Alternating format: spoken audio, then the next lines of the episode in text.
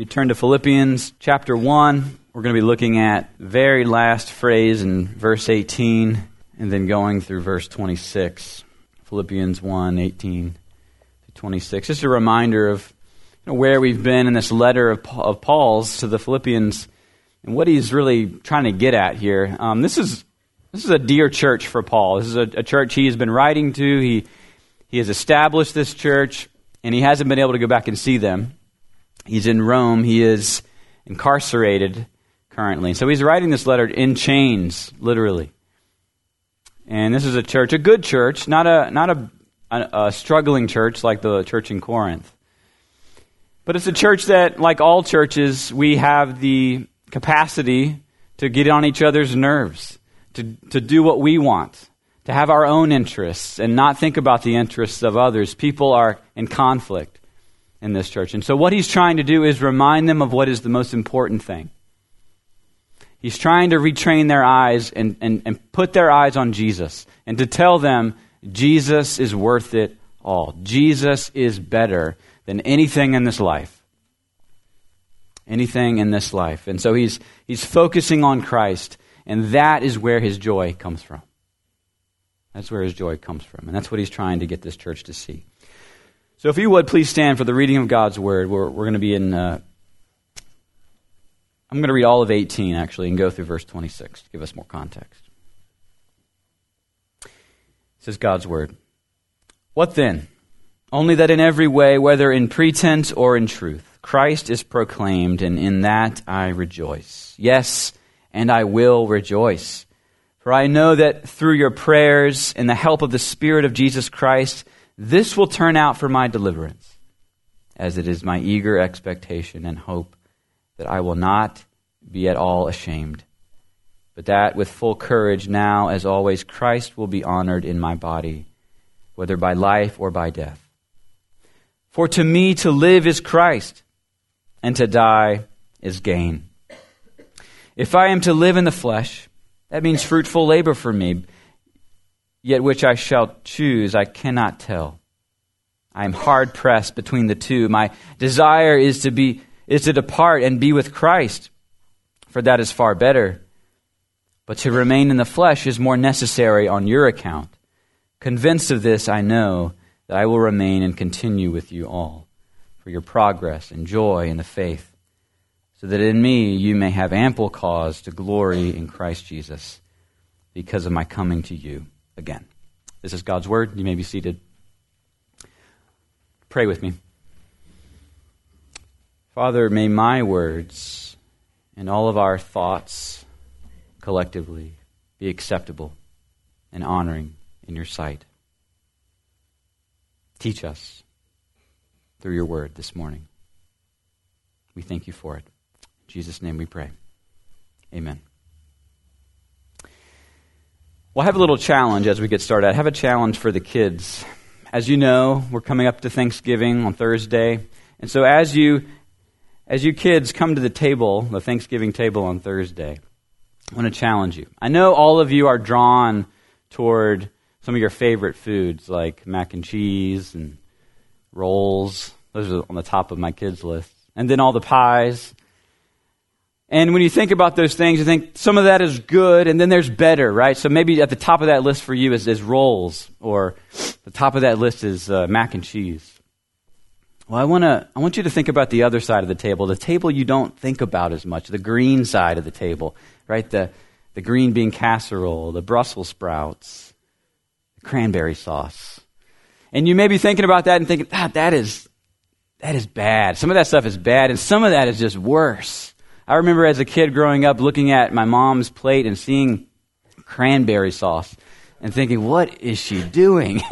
what is she doing with that stuff?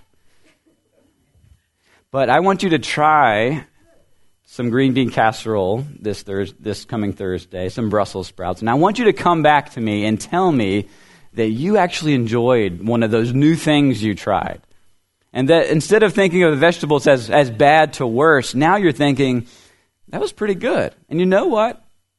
That cranberry sauce was even better. I actually liked it as I mixed it in with my mashed potatoes and turkey. As we look at Paul's situation this morning, we would think as he's in jail and he's contemplating execution that he is going from bad, I'm in jail, bad, worse would be death. But he's flipped that around on its head. And he's thinking, it's good that I'm in chains because I'm getting the gospel message out. That is good that I can do that. That I'm still alive is a good thing. That I have the possibility of coming to you, Philippians, in person. But what would be even better is if I'm executed and I go to be with Jesus, right? He is, he's flipped it on its head. We typically think those would be awful things to be in jail and then to be executed. And he's saying, no, Jesus is better than life. Jesus is better than anything I could possibly lose in this life. And so he's in a dilemma. He gives us a dilemma. He's, he's hard pressed, he says, between, not between something bad and worse, but between, between something good and better. And again, he's talking about his joy. He's talking about rejoicing. What gives him joy, again, in this letter? It's Jesus. It's Jesus. That's it, period. Jesus Christ gives him joy whether he lives or whether he dies. And so that's the lesson we have this morning is that Jesus is far better than what we can gain in this life or in what we can lose in death. That's what we're going to be looking at this morning. But the first thing we see that controls his whole thought process, you'd, you'd think, is, is verse 21 for me to live as Christ, to die as gain. And we're going to get there. But I first want to go to verse 20, where he says, Now, as always, Christ will be honored in my body. Right? That is his controlling thought. That, that is his goal. That Christ will be magnified in me. You know, I've often thought, what are slugs for? We, I know that seems random. We had slugs all summer long under our porch, and they would crawl to, when night would come, and they would crawl onto our sidewalk and then up on our steps, and they're they're big, and sometimes you wouldn't see them. And one summer night, I stepped on one, and I, this the juice of it like went up my leg, and it was cold and nasty. And I've often thought, what are these for? like, why do they exist? Maybe a, some, if, if you know biology, maybe you can tell me. But I, I ask that because, you know, why do we exist? Have you ever thought about that? that that's a, it's, a, it's a vital question to your life. What are humans for? Why are we here? It's so very important to ask that question. And in our day, our culture has a very interesting answer to that question. Modernity's answer to that question as to what humans are for is simply I exist for whatever purpose, identity, meaning that I want to create for myself. That's why I exist. It's called self actualization. That is the goal of, of our modern world to, to reach your full potential, to fully realize your potential, to become your potentialities. In Maslow's hierarchy of needs, actually, the self actualization is the highest level of psychological development. And so, the answer to that question, more and more frequently, what are humans for, is frequently turned back on itself, ourselves and we get to decide who, what, and why we are. Christianity gives us a very different answer. The Bible gives us a very different answer.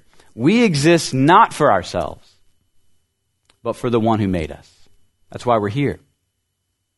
And more than that, the one who saved us and loves us in the person of Christ. That's absolutely foundational to everything about Christianity. We will not function properly as humans if we do not understand our purpose for existing. For example, a watch will not operate correctly if it's used as a hammer. A boat will not operate correctly if it's used as a hang glider. A person will not operate correctly if we're removed from our Maker's design. And what is that design? Paul says it here. We exist to magnify, to honor Jesus Christ, the invisible God made visible. That is his goal, and that's what he's trying to teach us this morning. That Christ will be honored in my body. Now, going back a few verses, he's, he's reminding them that he's going to rejoice because of their prayers and through the help of the Spirit of Jesus. This will turn out for my deliverance. And so Paul was sure of his deliverance. Now, what exactly? What does he mean by deliverance? What is he sure of? Which deliverance? Was he speaking merely of Caesar's decision? Well, it does, as I was reading this, he is optimistic that he will be relieved of this and he will see them again. But which decision, which deliverance is he truly sure of? It's, it's God's decision, isn't it? It's of God's decision to deliver him, to save him when Jesus saved him, when Jesus opened his eyes of his need for Christ. He was sure of his deliverance then, and he's hopeful. He is hopeful of his deliverance out of prison. And so he says, It will turn out for my deliverance. It's my eager expectation and hope that I will not at all be ashamed. And here we're reminded there's no shame, no lasting shame for living for Jesus and his gospel. He says something similar in Romans chapter 1. He says, For I am not ashamed of the gospel, for it's the power of God for salvation to everyone who believes. Because, brothers and sisters, following Christ comes with worldly shame, it comes with mocking.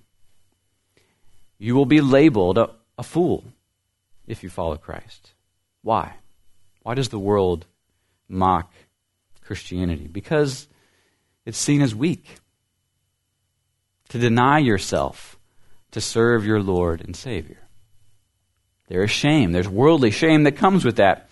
But it is not truly shameful because it's the most joyful and life giving experience you could ever live to be at peace with your God and Savior, who died in shame but who was risen in glory. And so he says, I will not be ashamed at all, but that with full courage now and always, Christ will be honored in my body. Why does he say in my body? Let's unpack that. Christ will be honored in my body. Well, he's reminding them that faith must be lived out. Paul is not in some ivory tower studying theology and writing them letters. He is in jail. He has he, he, he is linked to another guard and he cannot leave and he is heading toward execution. His body's fully involved in this process. He is living it out. The Christian faith, believing in Christ, is no mere intellectual exercise. It involves tears. It involves laughs. It involves what we're doing right now community and service and being known and serving others honoring Christ takes every ounce of us, of our body and soul. He says, Christ will be honored in my body, whether by life or death. And here we see, we get confirmation here, whether by life or death, that Paul really doesn't have supernatural insight into his fate before Caesar. He really doesn't. He's giving the two options I can live, I can die, depending on Caesar's decision. And you know why that gives me hope? Because in the end, what that reminds me of is that Paul is just like us. He's walking by faith.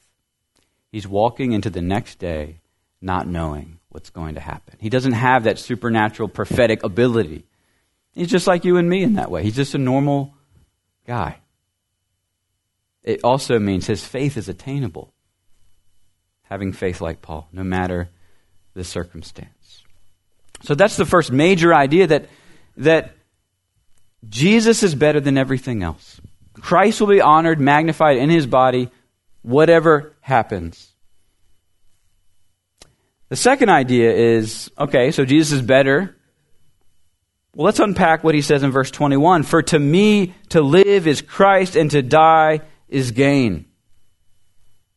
I'm going to spend the rest of our time unpacking that rich verse that many of us know and have, and have loved and have heard.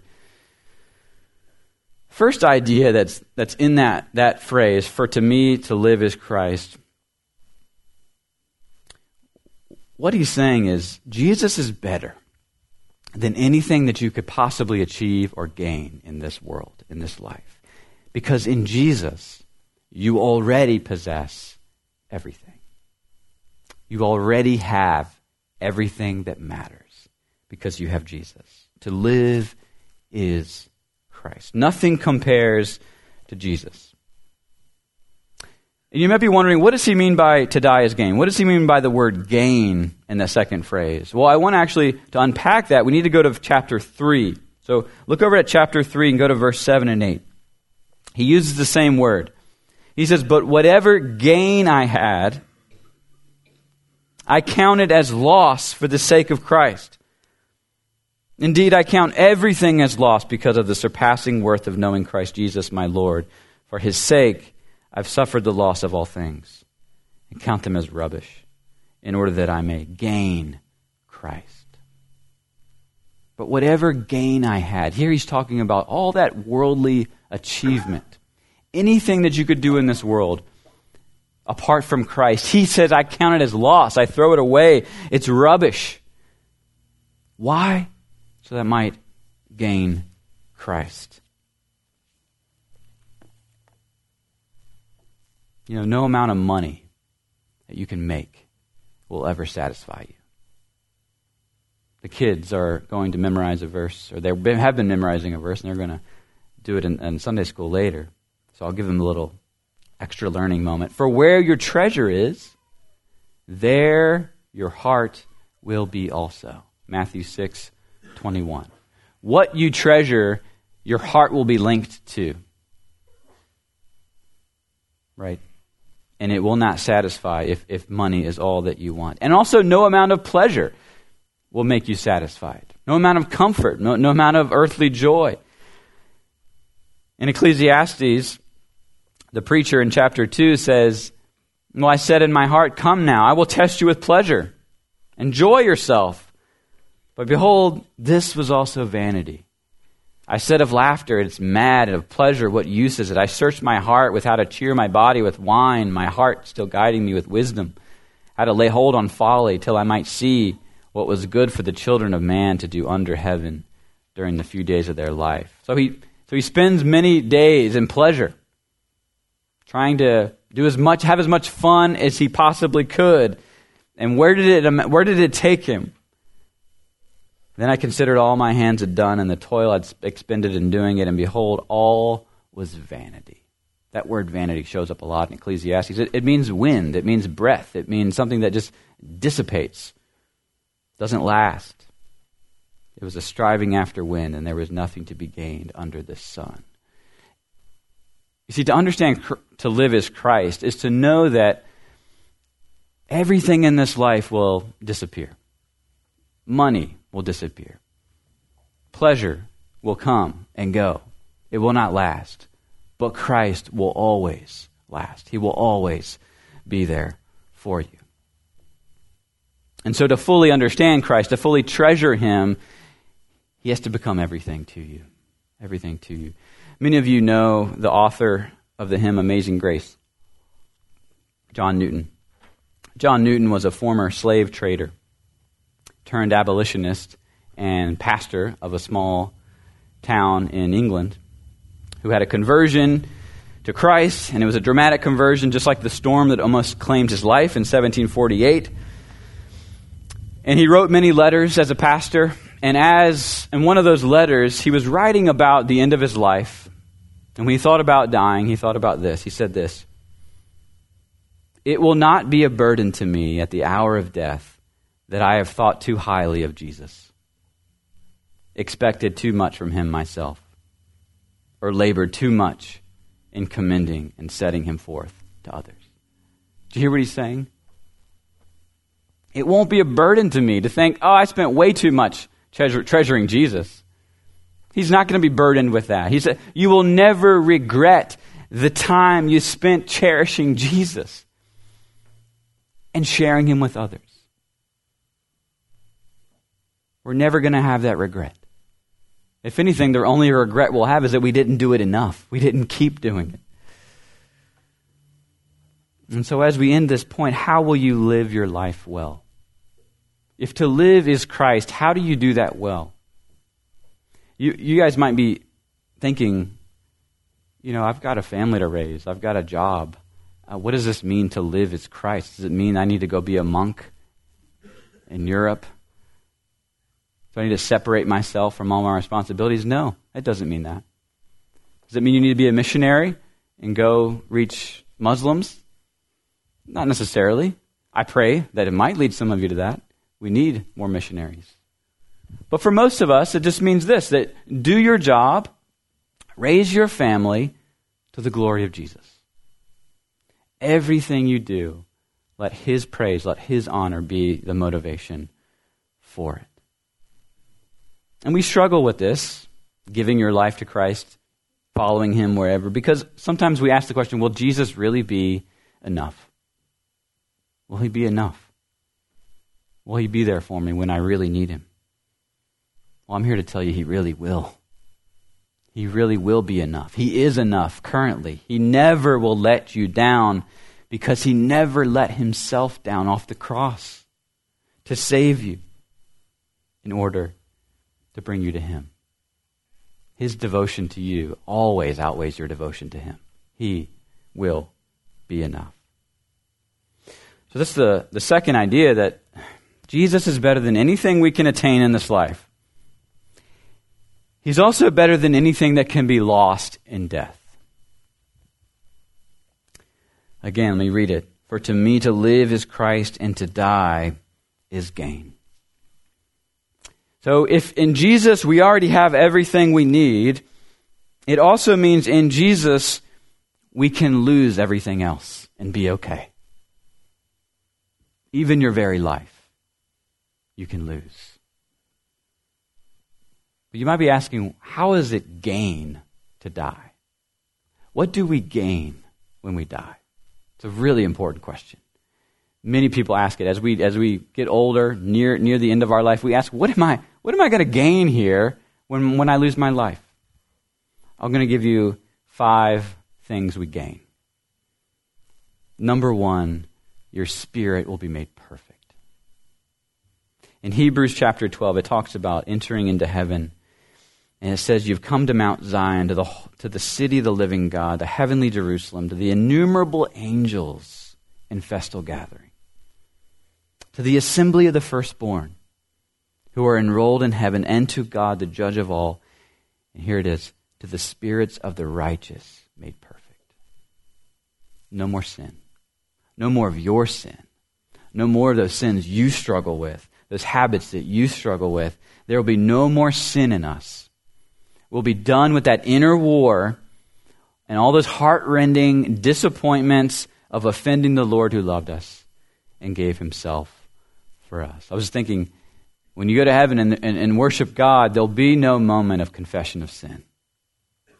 That's the one big difference between our, our worship now and our worship in heaven. No more, no more sin. Number two, what do we gain in death? We will be relieved of the pain of this world.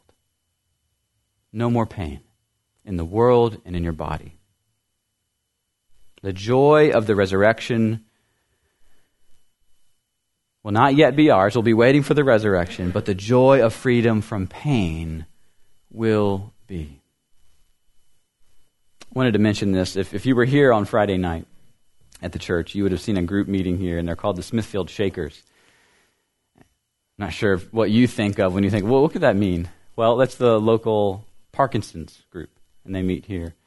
And, um, and Connie did a great job arranging that, and I, I stepped, stopped in and, and, and uh, saw the beginning of their meeting, and um, and as I was leaving, uh, Bill, you don't know this, but I, I, looked at you as you were praying for them, and you were all dressed up to provide the food, and it was one of those poignant moments where you're just like, that is what he's doing, what Connie has done. It's just so sweet that you take time to serve and to love and to point people to a greater hope beyond our body.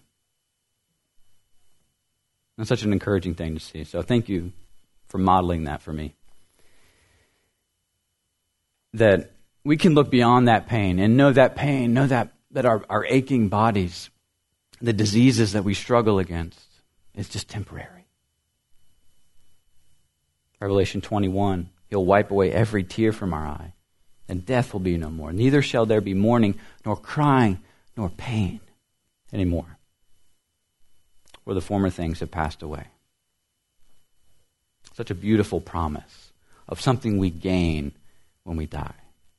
Number three, what, what do we gain? We will be given profound rest in our souls. How are you feeling lately? Are you feeling rested in your soul? Or do you feel anxious? Do you feel unsettled? The hope after death is that you will have perfect rest.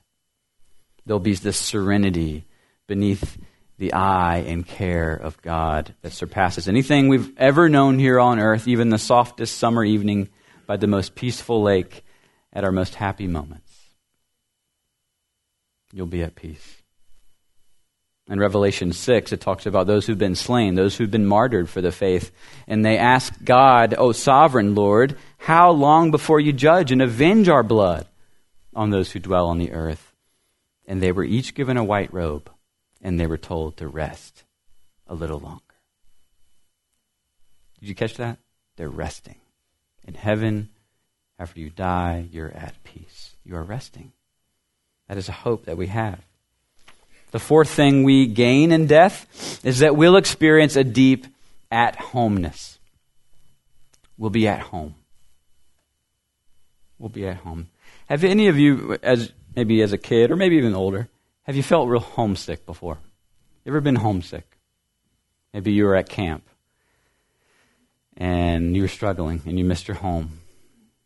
It's funny as I think about that. Probably the the most homesick I ever felt wasn't when I was away from home. I was at home, but my parents were not home. And I remember my grandparents were home. But I remember sleeping in their bed when they were gone and not sleeping a wink. Trying to sleep, but could not go to bed because I was homesick.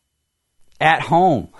And so it makes you think, what is homesick really? What is that really? Well, it's to to be homesick is to miss the people you love. It's to not be with the people you love.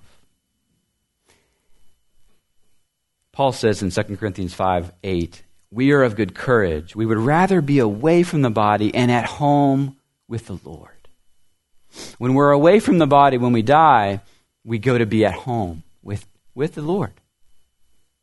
In his presence, with the one who loves us.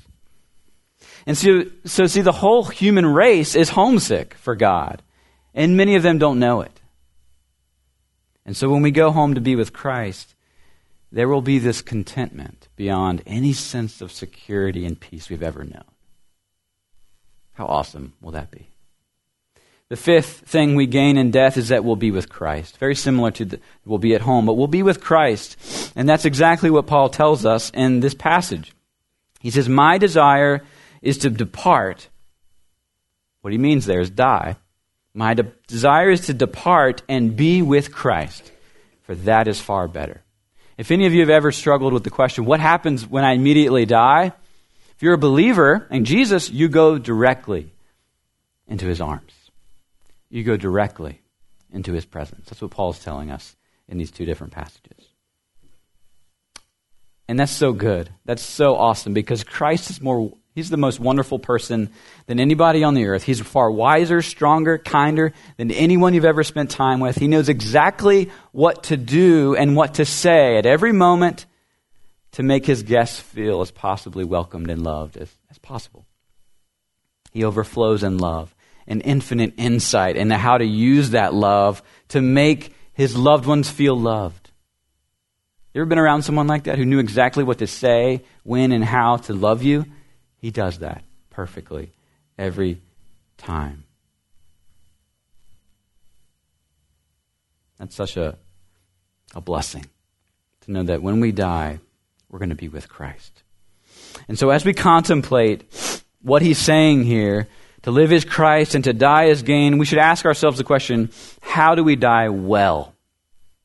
We're all heading there. How do we do it well? we need to remember that death is merely a doorway into Jesus' arms. Do not forget that. Death is a doorway into Jesus' arms. Paul had a dilemma. Not between something bad and worse, but between something good and better. And he knew it was good for him to be with the Philippians, but far better for himself to be with Jesus. So ask yourself, and maybe you are asking, will Jesus be with me when life is slipping away? Will he be there? Because it's true that not only will he be on the other side of that door, but he will be with you through his Spirit all the way through that door. And here's the good news He went through that doorway first. He went through that doorway of death for you first. And He is truly better than anything we can gain in this life and anything we can lose in death. There's only one person you can give yourself to that's already given himself to you, and that's Jesus. And he did it all the way to death, and we can trust him. So as you meet this, this Thursday with your family, maybe some family that you haven't seen in a while, maybe some family you know don't believe in Jesus, let's share that message. Have that message on your mind that Jesus is better than anything. Let's pray. Father, we thank you for being our good God, for sending Jesus to be that perfect Savior that we need. And we trust you that as we don't know our days, we don't know the future, as Paul didn't. We can wake up every day knowing you know the future, knowing that we are in your hand, and that you will walk with us through that through that suffering, through that pain, with joy, keeping us afloat. We pray all this in Jesus' name. Amen.